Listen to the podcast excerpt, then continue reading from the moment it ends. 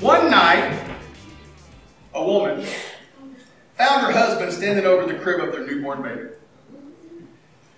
As she watched him looking down at their very first baby, she saw such wonder, such amazement, such disbelief and excitement and joy in his eyes. She was really touched. I mean, and her eyes began to glisten as she slipped over next to him and she said, A penny for your thoughts. And he said, It's just amazing. Just amazing. I just can't believe anyone could make a crib like this for $79.99. Maybe that sounds familiar to you. Maybe it's something you might catch your husband doing. Right here in the crib is one of the greatest miracles in all of God's creation. But all he could see was the crib. He couldn't see what was inside the crib. Or maybe he's not alone. We have a tendency to look at the outside. We have a tendency to see what's on the outside and what's going on outside. And sometimes we may miss what's inside, even if it may be as great, if not greater. We're starting a series this week, in the month of October, called Ghost Stories. A not so scary look at the Holy Spirit. Aww. What is so scary? It's, it's about the Holy Spirit and what the Holy Spirit is in our lives. That's what we have to look at. Francis Chan wrote a book called The Forgotten God. And in this book, he said that the Holy Spirit had been the neglected God. The Holy Spirit had been wholly, for the most part, neglected in a lot of churches because it's the one doctrine that isn't really fully formed sometimes. And when, when you look across churches, sometimes we tend to be afraid of the Spirit. We tend to be afraid of, of what the Spirit might do. And we, we start to ask these questions. And the first question we have to ask in any series on the Holy Spirit is who is the Holy Spirit?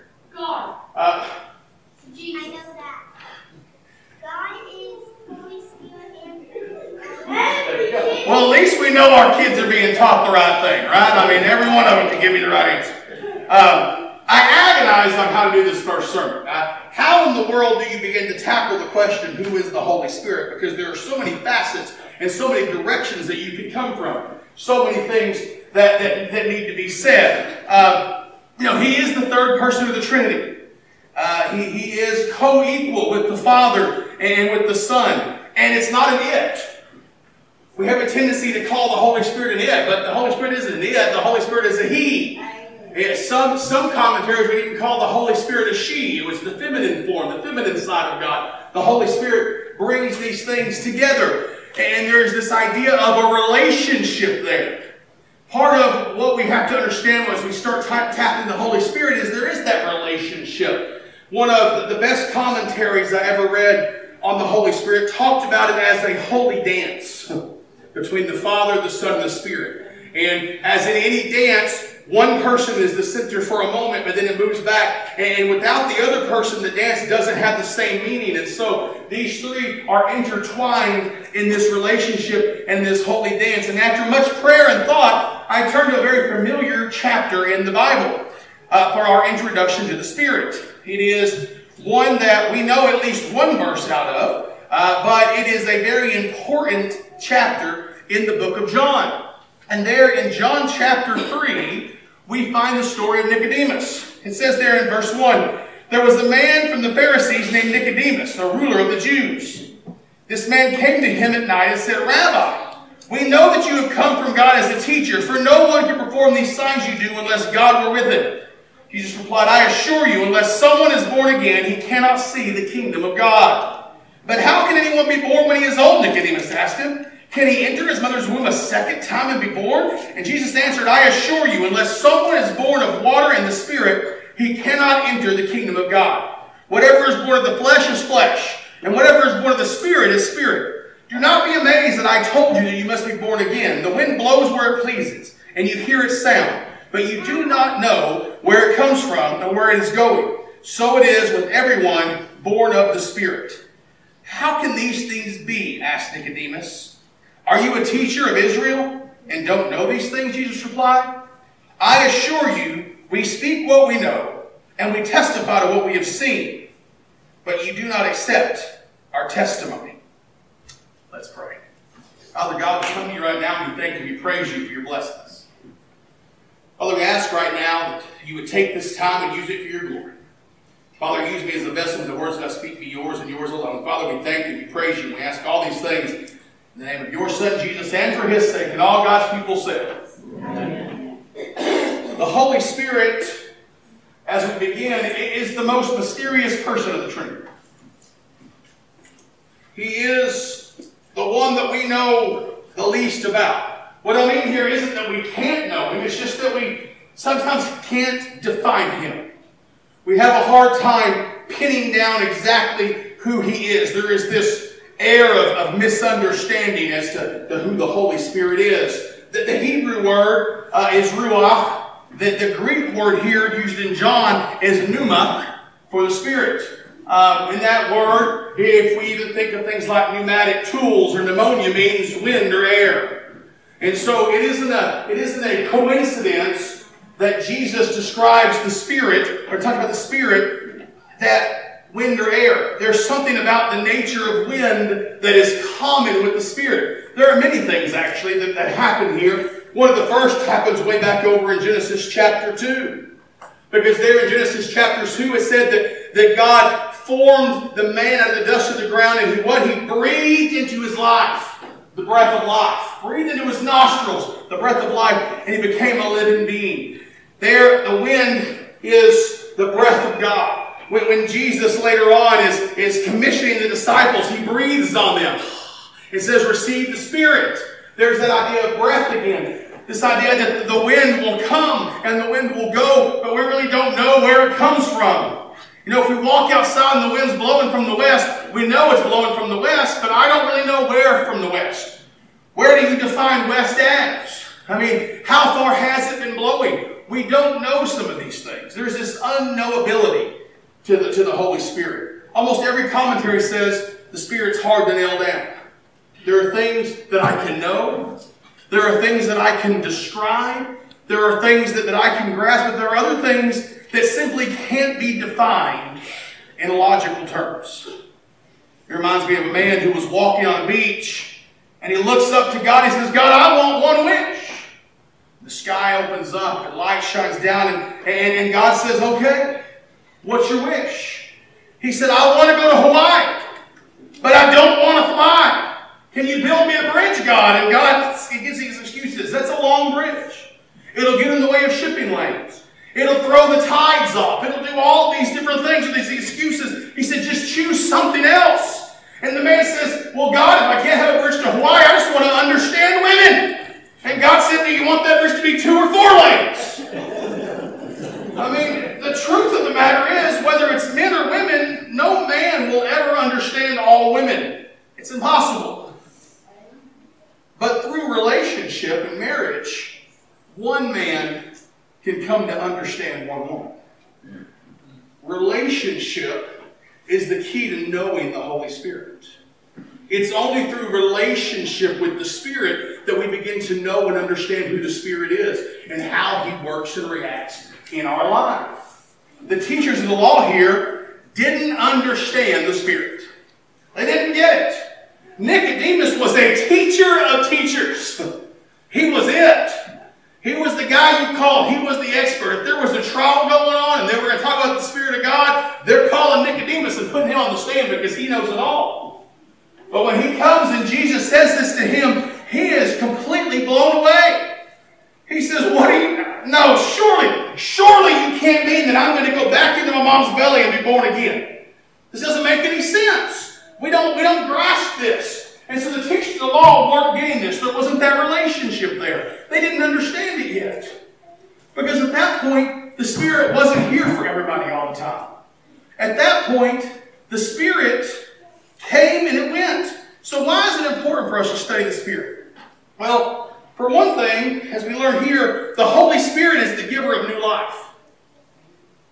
The Holy Spirit brings new life born of water and the Spirit. He says, I assure you, unless someone is born of water and the Spirit, he cannot enter the kingdom of God. We take nothing else from this sermon. We have to remember that Jesus died to offer us eternal life. but the Holy Spirit is the one who brings eternal life. Jesus gave us the sacrifice on the cross, and the Holy Spirit comes to give us that gift. The Holy Spirit has handed us the gift that Jesus worked for and paid for. When we thank God for our salvation, we also have to thank the Spirit for His work. Because it's not just Father and Jesus who did this, it's Father, Son, and Spirit. Because the Spirit is actively at work. The Spirit is actively doing something. So how does He bring new life? The Holy Spirit is the person of the Trinity who indwells each believer. We sing a song, it's one of my favorite songs in the world. It's Since Jesus Came Into My Heart. It's a great song. Technically, it's wrong. Because Jesus doesn't come into my heart as Jesus. Jesus changes our heart. Jesus opens our heart. And the Spirit enters our heart. So why do we sing this? Well, the kids talked about it a while ago, right? The Spirit and the Son are one. Jesus said, I and the Father are one. Whoever has seen me has seen the Father. The same holds true for Jesus and the Spirit. So when the Spirit enters our heart, Jesus enters our heart by default. Let's be consistent. Jesus, it says, ascended to the right hand of the Father to prepare a place for us. Jesus isn't in my heart. Jesus is sitting beside the Father, beside the throne, preparing a place for me, getting ready for me, getting ready to take me where He is. That's what Jesus is. But the Spirit, the Spirit's here. The Spirit has, has, has come into me. The Spirit lives within us, empowering us to live godly lives. Carrie, when we first started dating, got mad at me all the time. Go figure, you know. But it was because of worship in Howard Payne Chapel.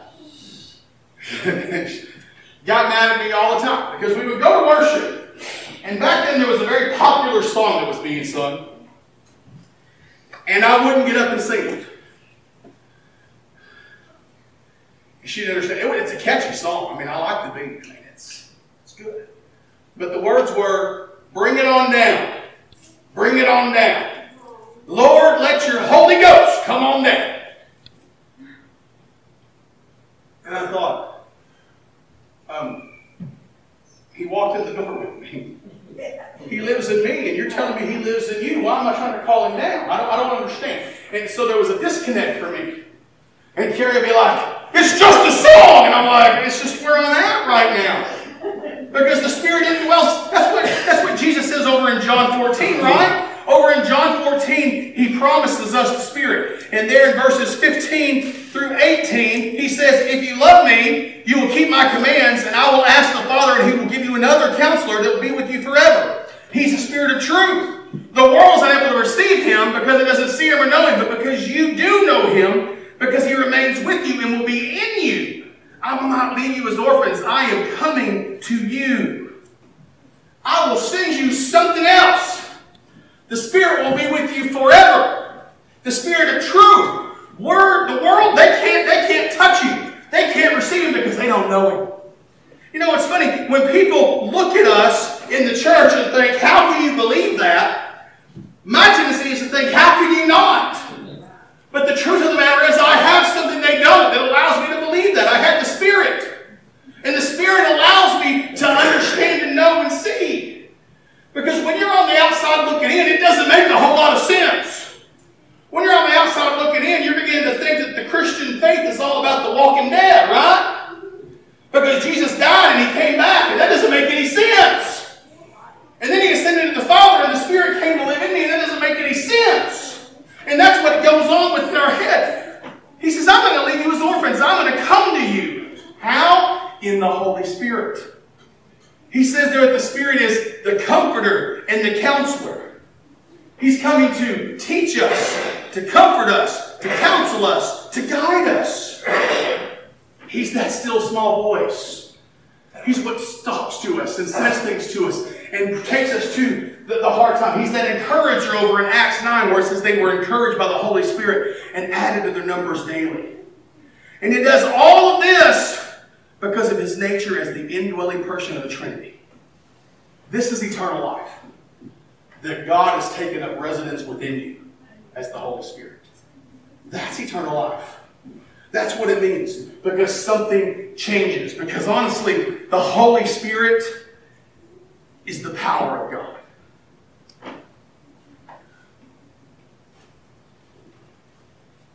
Jesus came and he walked the earth to be a vessel of weakness to go to the cross.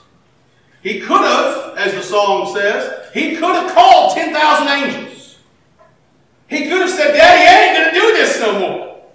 He could have said, I'm not going to go through this. Jesus could have done that. But he came to look weak to the world as he hung on the cross so that people who believed in him could get the power of God indwelt inside of them.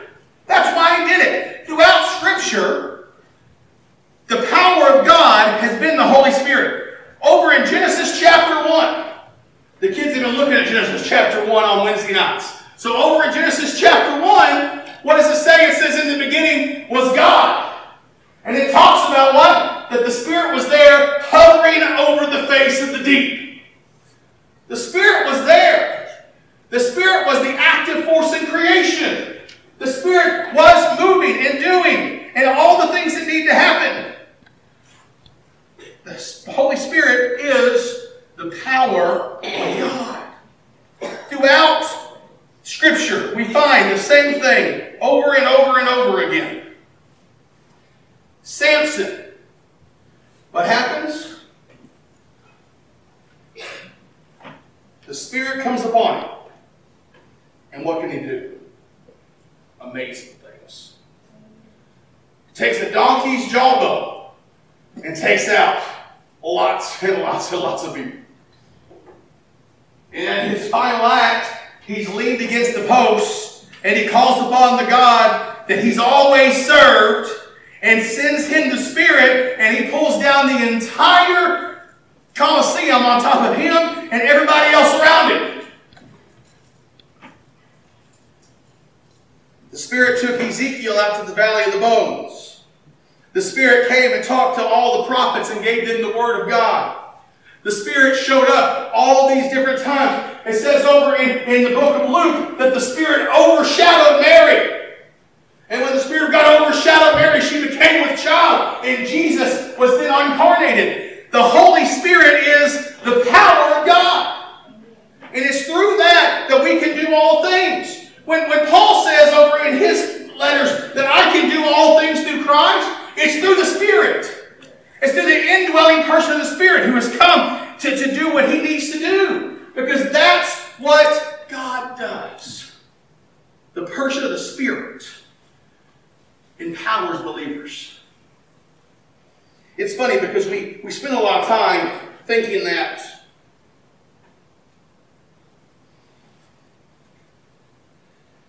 thinking of reasons why we can't do what God wants us to do. God, I, I just I just couldn't knock on their door. God, I just I just couldn't share that. Hmm. Remember my first sermon, first sermon I ever preached. I got saved when I was 15 in November. In February, I surrendered to the ministry and uh, began talking with my youth leader and my pastor. And then around about April or May, my pastor was, was going to be gone on a Wednesday night. And he had a Wednesday night class. I was 16 years old. And there wasn't a person in that class under the age of 65. Um, including the former pastor's wife, who he had been pastor at that church for 35 years. And she'd adopted me and told me how I remember reminded her of Roland and and I remember getting up there and I had the greatest notes in the world. My computer just died. I don't have notes anymore, they're gone. I had notes that night.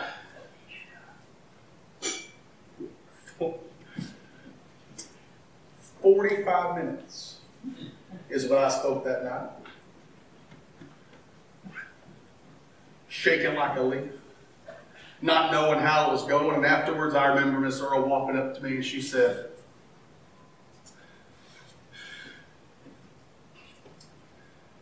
Roland's first sermon wasn't 45 minutes. and that's how it was left. I never thought that I could do that that night. But the Spirit gave me power. The Holy Spirit empowers us to do what we're supposed to do.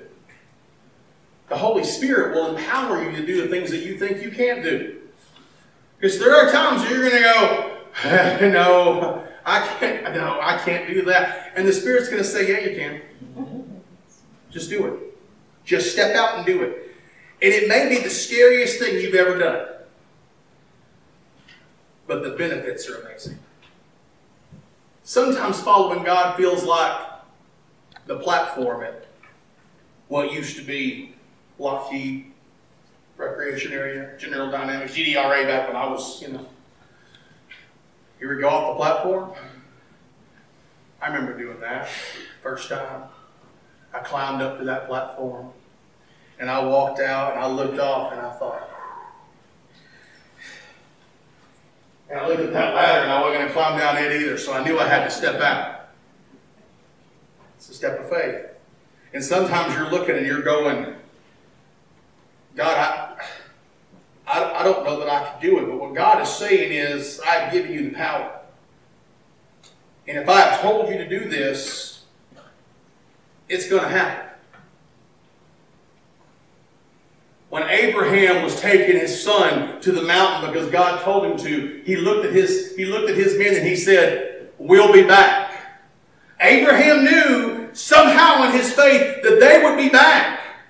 That even if God had to resurrect Isaac from the dead, they were both going to be back. And so when God empowers us with the Spirit and tells us to move forward, we take the step. Because even if He has to make a way, even if He has to put a step there, even if He has to catch us or send a dinosaur to grab us, I don't know, He's going to do it.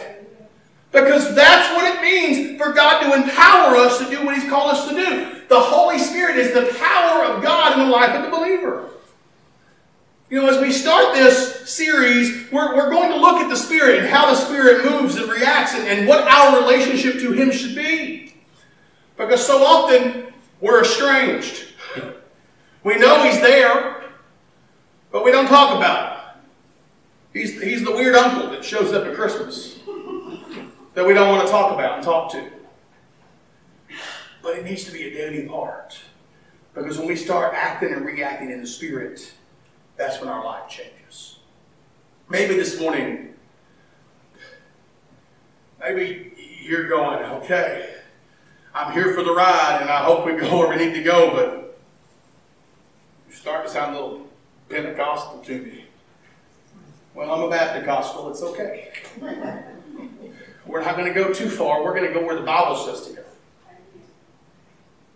Maybe this morning you want to pray. The altar's open. I'll pray with you. Maybe you want to Maybe you want to start missions or ministry. Maybe you want to join this church membership. Maybe this morning you've never known Jesus. Maybe you've always been on the outside looking in and you've always been going, I don't get all this stuff. I come to church because I was told to go to church, but I don't get it. Maybe the day the Spirit's saying to you, come on down. I want to be a part. I want to indwell. I want to be in your life. Now's the time. Now's the time to come and be saved because as, as we're told in John 3, what? No one goes into heaven unless they're born of water and the Spirit. Want to know Jesus, now's the time to come down and say, Brother Troy, I want to know Jesus, and we'll go from there. But wherever you're at, whatever you're needed, give him him. Would you pray with me? Father God, we come to you right now and we thank you, we praise you for your blessings.